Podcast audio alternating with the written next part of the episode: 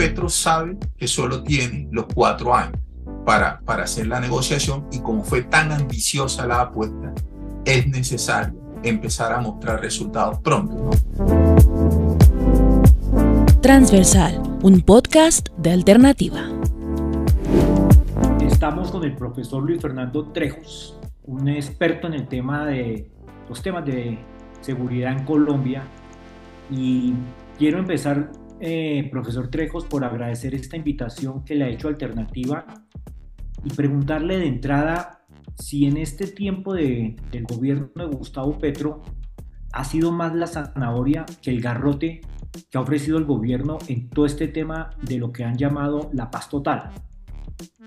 Un saludo para ti, Jorge, también para toda la audiencia de, la revista alternativa y al equipo técnico. Bueno, en ese sentido, lo que podemos eh, evidenciar durante estos siete meses que lleva la administración Petro al frente del país es que ha habido un esfuerzo institucional muy grande en cuanto a recursos, en cuanto a pronunciamientos de altos funcionarios del gobierno, en cuanto a trabajo legislativo con respecto a la política de paz total. Hemos visto pronunciamientos sistemáticos en torno a esta, a esta política eh, de parte del presidente, de parte del canciller, de parte del alto comisionado, pero también del senador Iván Cepeda y del senador Ariel Ávila, que si bien no son funcionarios del gobierno, son congresistas que hacen parte de la coalición legislativa del gobierno. Tenemos la ley, ya que la ley de paz total, la prórroga de la ley de orden público, y tenemos una mesa que está avanzando en negociaciones con el ELN, se hizo el segundo anuncio con el, llamado Estado Mayor Central de la FARC, pero eso contrasta con una especie de orfandad eh, que se ve en torno a la seguridad y la defensa nacional. ¿no? Eh, se hicieron anuncios al principio del gobierno sobre la seguridad humana y este enfoque que se le pensaba dar a la estrategia de seguridad, pero, pero eso se quedó en el aire y siete meses después no tenemos todavía formulada ni se ha hecho pública cuál va a ser la estrategia de disuasión que va a usar la administración Petro con aquellas organizaciones armadas y criminales que no se sumen a la paz total o no manifiesten voluntad de sumarse o deserten de ella o se descuelguen de ella. Y por eso entonces se genera esta percepción que creo yo que es muy válida en cuanto a la zanahoria, mucha oferta de negociación, mucho diálogo, pero poca represión, ¿no? Con aquellos que violan las normas o que han manifestado, pero solo de manera discursiva, estar en medio de un cesar fuego que en la práctica es una tregua porque no hay mecanismos de verificación ni se ha suscrito ningún protocolo. Y eso deja todo esto en el plano de la informalidad, lo que le quita mucho peso. Entonces, eso eso es lo que evidencia la ausencia de garrote. En este caso, nadie está reclamando que haya más garrote que zanahoria, pero lo que hay que entender es que la paz y la seguridad son dos caras de la misma moneda. No, una no excluye a la otra y de hecho interactúan de forma dinámica. Y por eso se ha generado, digamos, un deterioro de los contextos de seguridad en varios territorios del país, en los cuales entonces vemos una fuerza pública cumpliendo el cese al fuego, eh, muy apegada a la voluntad del gobierno, pero unos grupos armados que han utilizado estos ceses al fuego y la paz total eh, como una ventana de oportunidad para expandirse territorialmente y para acabar con competidores armados ilegales en los territorios. Y por eso se han mantenido guerras activas entre estos grupos en distintas regiones del país. Jaime Bateman hablaba mucho de que en el tema político de hoy había un sancocho, que Colombia era un sancocho y le hago la referencia porque si uno ve un poco este tema de la paz total, viene siendo un sancocho. Aquí hemos, en la, en la misma olla, hemos echado al ELN, a las disidencias de las FARC, a los grupos, al clan del Golfo, a, una serie de organizaciones criminales que finalmente de esa mezcla no sé qué tipo de sancocho de preparación va a, va a salir. ¿Usted lo percibe así? Jorge, más que sancocho, yo lo que percibo a título personal, y eso lo, quiero dejar claro, es que sorprende que a pesar de que es una política central del gobierno o se configura como un eje sobre el cual gravita gran parte del capital político del gobierno, hay mucha improvisación. Es una política que parece que se va construyendo sobre la marcha y que no tiene una planeación estratégica.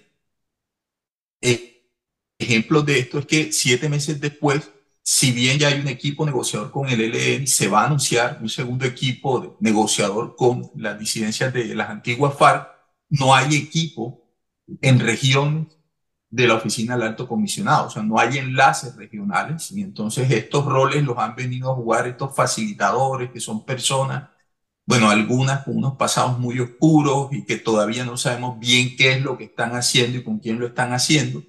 Eso hace ruido. Y otra cosa que al gobierno le hubiera ahorrado mucho desgaste en términos políticos y sociales es que entran a la paz total y todavía están definiendo, todavía hoy se están definiendo cuáles van a ser las variables que se utilizarán para catalogar como político o no a un actor criminal, cuando uno hubiera esperado que esto desde el inicio ya se hubiera tenido claro.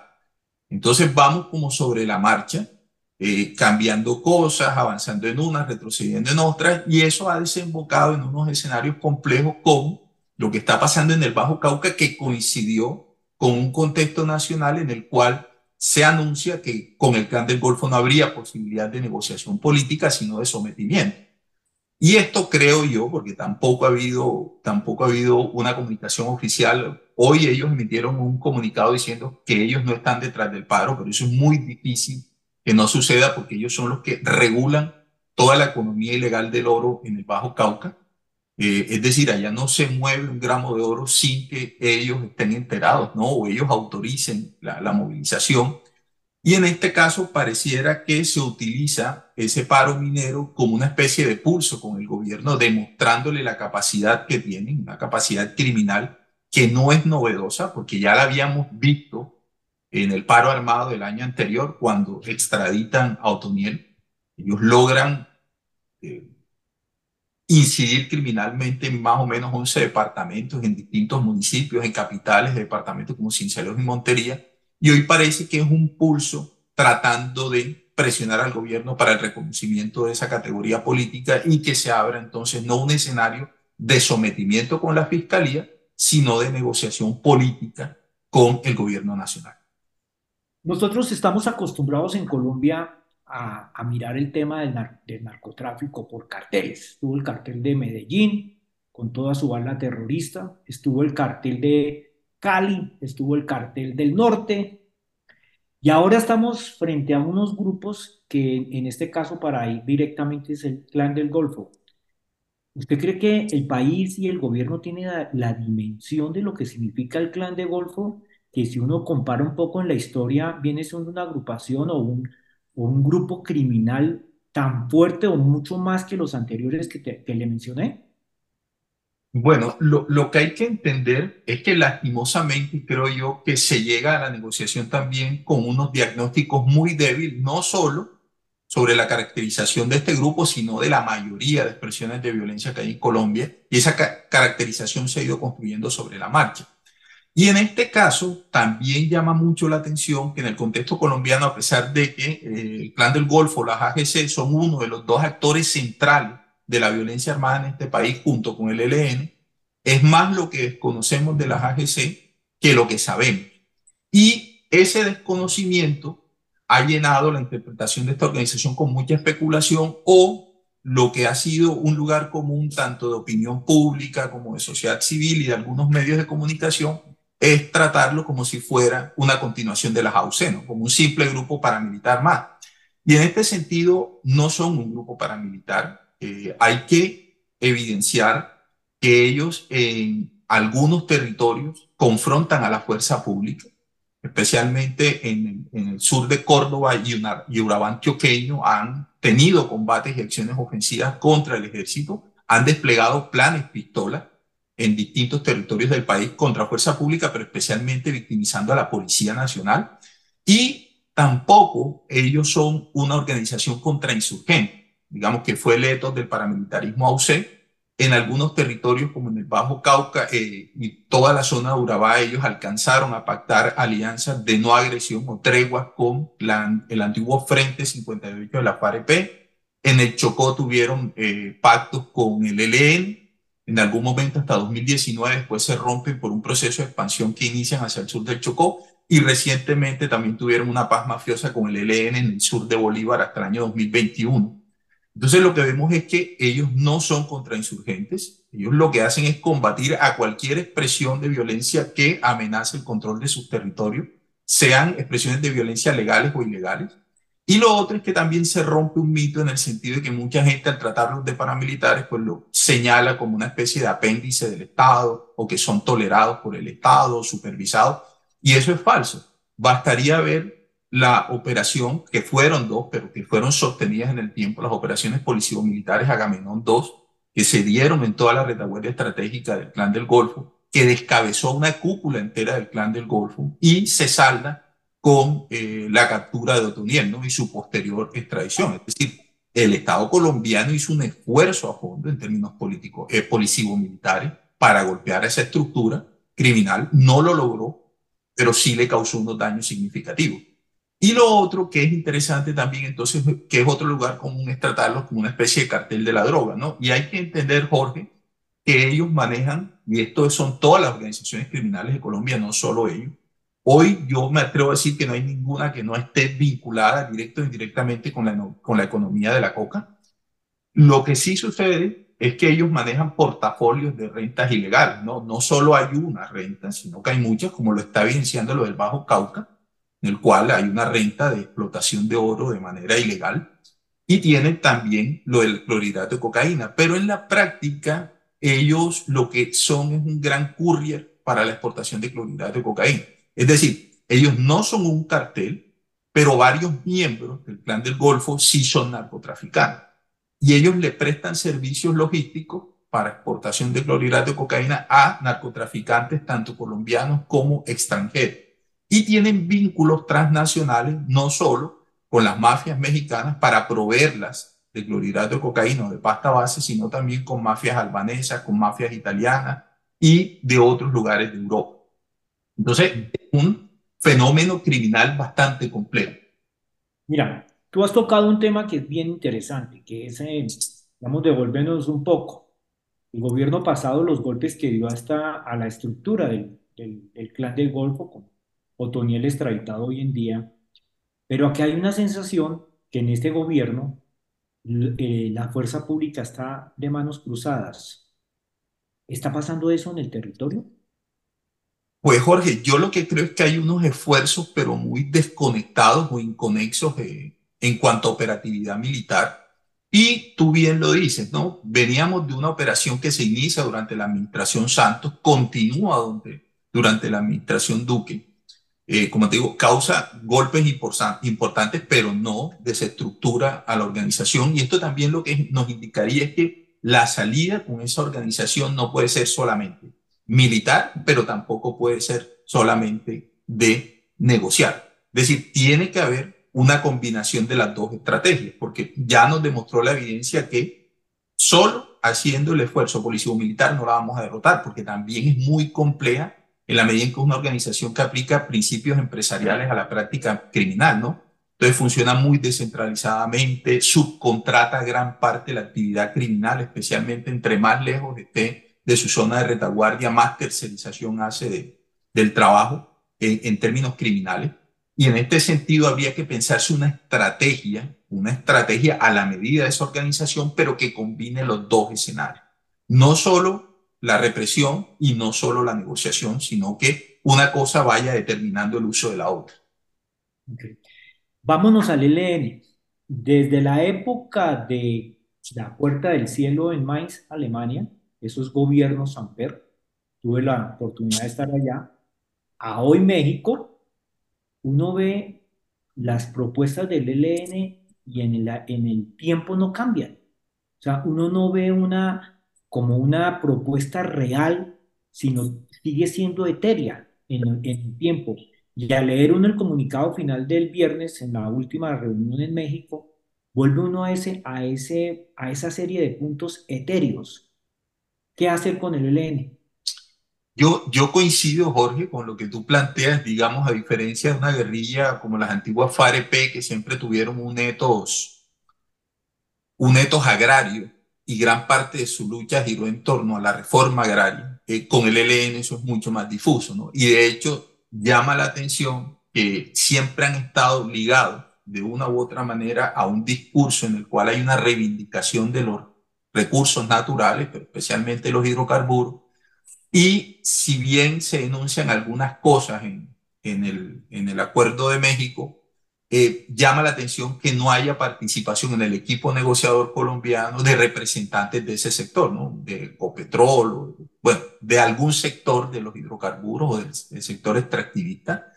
Y cuando vemos eh, este acuerdo que es muy general, muy general y contiene muchas cosas, creo yo que en el caso particular a mí me producen ciertas incertidumbres, ¿no?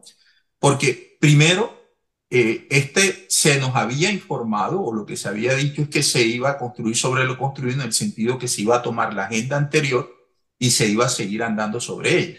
Ahora lo que vemos es que se profundizan algunos temas, es decir, se mantienen los titulares, pero cuando empezamos a ver los subtemas, eso es demasiado general y pareciera que no hubieran líneas rojas, ¿no? En algún caso se, se enuncia que se examinará el modelo económico y el régimen político entre un marco democrático, eso no se hace en una negociación de paz, eso se tiene que hacer en el Congreso de la República. Lo otro es que también eh, el tema de las víctimas se reconoce que sí, pero que llegará un momento en el cual algo se irá a hacer basándonos en los tres principios de la justicia transicional. Y eso nos pone en un escenario de, de se les va a construir a ellos un proceso de justicia transicional distinto a la JEP si bien ellos no negociaron la JEP, lo que uno también esperaría del lado del equipo colombiano es la defensa de una institucionalidad que ya está creada, en la cual se han invertido unos recursos importantes y que tiene un acompañamiento y una aceptación o legitimación internacional. Pero yo lo que veo es que mucho de lo que se firmó ya está contenido en los acuerdos del Teatro Colón. Y a mí lo que eh, me llama la atención entonces es si la implementación de lo que se firmó en La Habana y se refrenda después en el Teatro Colón, va a quedar supeditado a lo que se avance con el ELN, se va a acabar todo lo que se, se venía implementando del acuerdo con la FARC y vamos a arrancar de cero, vamos a clonar institucionalidad y, y, eso a mí me hace ruido. Y lo otro es que cuando uno ve la generalidad de lo que se va a hablar, como te estaba diciendo, el modelo económico y el régimen político, eh, me pregunto si hay alguna línea roja, ¿no? Si vamos a hablar de todo, o no vamos a hablar, o, vamos a hablar de cosas limitadas. Y si vamos a hablar de todo, ¿cuándo vamos a terminar de negociar? ¿no? O sea, ¿cuándo va a terminar eso? Y en, esa, en ese tema de la, de la del tema económico, el modelo económico y el modelo político, uno si, si puede hacer una lectura fácilmente que pueden estar apuntando una nueva constituyente o no. Eh, mira, mira tú que yo lo planteé el día que salió el, digamos, el, el texto del acuerdo, porque, bueno, hay otras cosas, hablan de acabar con la corrupción. este acuerdo busca terminar con la corrupción en Colombia, salvar a la madre patria, a la madre tierra, perdón. O sea, unas cosas muy amplias. Yo planteé eso. Primero, pues mucha gente dice que no, que lo que va a hacer el presidente Petro es defender la constitución del 91, porque esa fue una de sus promesas de campaña, terminar de implementarla pero en una entrevista que da el senador Cepeda el día de ayer, dice, bueno, de eso no se ha hablado, pero como es un mecanismo democrático, no se descarta. Y yo recuerdo muy bien que cuando se estaba negociando en La Habana, las FARC llegaron con la misma carta y el gobierno trazó la línea roja y dijo, olvídense de eso, que eso no se va a hablar. Y ese tema quedó excluido, lo mismo el régimen político y lo mismo el modelo económico, eso no se tocaba ahí porque la correlación de fuerzas no daba para que la insurgencia pusiera esos temas en la agenda. Pero hoy queda abierto esto y a mí lo que me preocupa, Jorge, es que hay un gobierno que está haciendo las cosas muy rápido en cuanto a la negociación porque no tiene tiempo y una guerrilla que, como bien tú lo dijiste, tiene un acumulado histórico de experiencias de negociación y ha demostrado que no le interesan los tiempos electorales o los tiempos urbanos a la hora de negociar, ¿no? con la misma gente, porque uno ve a sí, el mismo equipo. Pablo Beltrán se ha repetido en, toda en todos los equipos de negociación, Antonio García también, y tenemos un equipo negociador de Colombia sin experiencia alguna en estos escenarios. Usted ve, viendo el comisionado de paz Rueda y viendo el negociador del ELN, en el, en el, gobierno, en el caso del ELN, se ve como una rueda suelta, no hay como una, una, un engranaje entre los dos. cada uno va como por un lado diferente.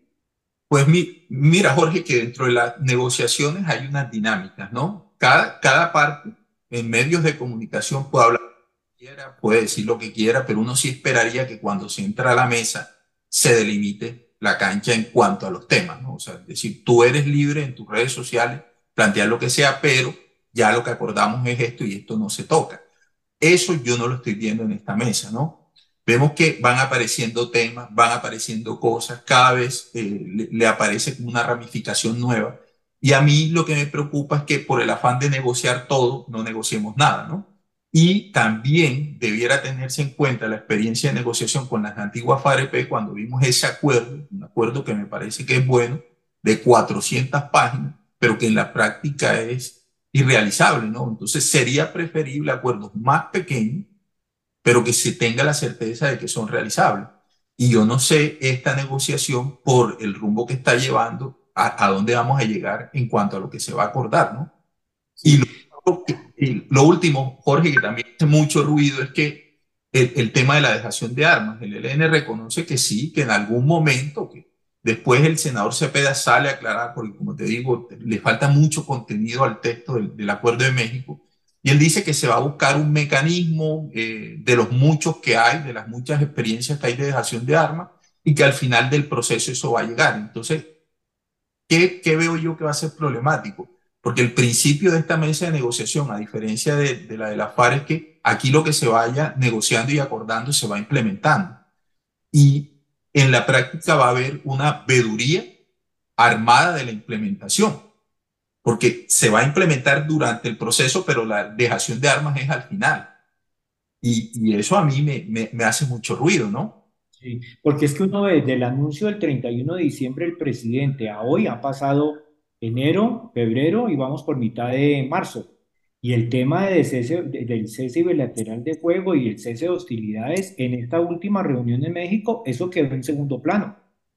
Sí, sí hicieron anuncios nuevamente, unos anuncios de que eso ya va andando, de que se tiene una idea, pero entonces, claro, ahí sí veo yo lo que tú dices, Jorge, de la rueda suelta, porque uno es un gobierno como muy optimista y afanado y como que ya ve la luz al final del túnel, y un LN que dice sí, en algún momento llegaremos, o sea, sin ningún afán, sin ningún afán. Y eso, Jorge, puede ir desgastando el capital social, y cuando hablo de capital social es los ciudadanos que apoyan el tema de la negociación en la medida en que no se vean resultados prontos, ¿no? Y uno esperaría que esos resultados, los primeros, fueran los alivios humanitarios, que no es necesario que haya ceses al fuego para, para que se manifiesten. Eso puede ser una manifestación de voluntad unilateral de la insurgencia, pero en este caso creo yo es que ellos están manejando los ritmos de la negociación y por eso no están afanados en esto. El refrán dice que de, del afán no queda sino el cansancio. ¿Por qué el afán del gobierno de, de adelantar estos procesos de paz? Yo lo que creo es que el, la administración Petro sabe que solo tiene los cuatro años para, para hacer la negociación y como fue tan ambiciosa la apuesta, es necesario empezar a mostrar resultados prontos, ¿no?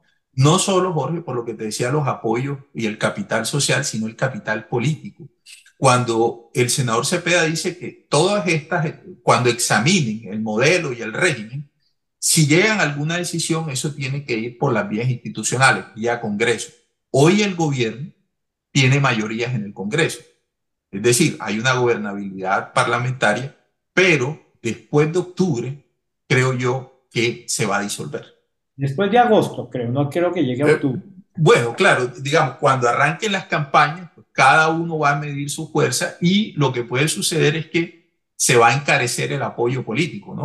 O sea, sí. lo de encarecer es que van a tener que volver a repartir las cartas eh, en cuanto, bueno, ahora yo saqué esta votación, si quieres que te ayude, tendrás que darme tantas cosas. Pero lo que creo yo, ya vimos lo del cambio radical, se declara en oposición, y es posible que algunos de los partidos de coalición también empiecen a dejar al gobierno. Y eso va a dificultar el trámite legislativo de cualquier iniciativa que se produzca en la mesa de negociación con el ELN. Entonces creo yo que también es el afán de dar resultados para tratar de mantener la legitimidad social y la legitimidad política de esa negociación y de la paz en general, ¿no? El ELN vive del desgaste. Él sabe que si viene todo el tema de elección en municipios y gobernaciones, no tiene ningún afán ahorita de apresurar el proceso, ¿o no? no Jorge no lo tiene, bueno, creo que nunca lo ha tenido, pero en este momento exacto eh, es menos ese afán en la medida en que el ELN le está yendo muy bien en el, en el mundo criminal. Creo yo que en los últimos 20 años este es el mejor momento de esa organización armada. ¿En qué sentido?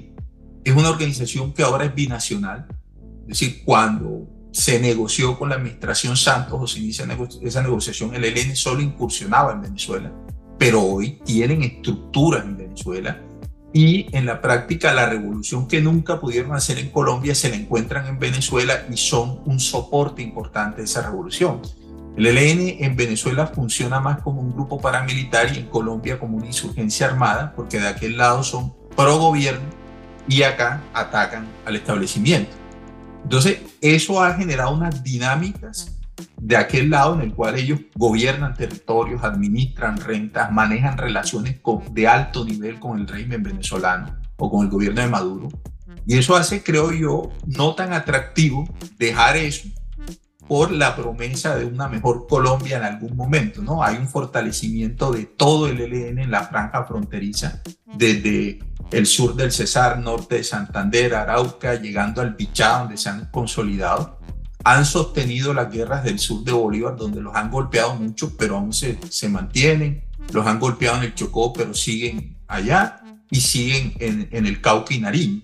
Entonces, no es una organización que llega a esta mesa de negociación apurada, con una presión militar fuerte, que esté amenazando con propinarle golpes estratégicos que la fracturen, y por eso creo yo que, que, que la, los ritmos de negociación no son tan acelerados para ellos, porque hoy les está yendo muy bien en la vía criminal. ¿Usted cree que, eh, como ha pasado en, en, las últimas negociaciones, el gobierno, el chavismo va a ser fundamental en esta, en esta negociación también? No, yo no creo, yo estoy seguro, Jorge. Cualquier esfuerzo de guerra o paz con el ELN pasa por, por Venezuela. Y de hecho, la, lo que yo, nosotros hemos propuesto acá es que debiera, por la, por la importancia estratégica que tiene Venezuela para el ELN Venezuela, no sería escabellado una mesa de negociación del lado venezolano. O, o que Maduro deje de ser garante y también entre a ser una parte negociadora, porque esto es una negociación a tres bandos. De nada nos sirve negociar acá si eso se mantiene vivo allá y viceversa, ¿no? Si lo sacan de allá y se quedan en Colombia, van a seguir incursionando en suelo venezolano. Entonces tiene que ser una negociación mucho más grande en la cual para mí, para mí Venezuela tiene que ser parte de la negociación. Listo, profesor Trejo, muy amable por sus declaraciones y sus luces frente a este tema cada vez más complejo. Eh, con mucho gusto, Jorge, y siempre a la hora. Gracias. Una alternativa para escuchar.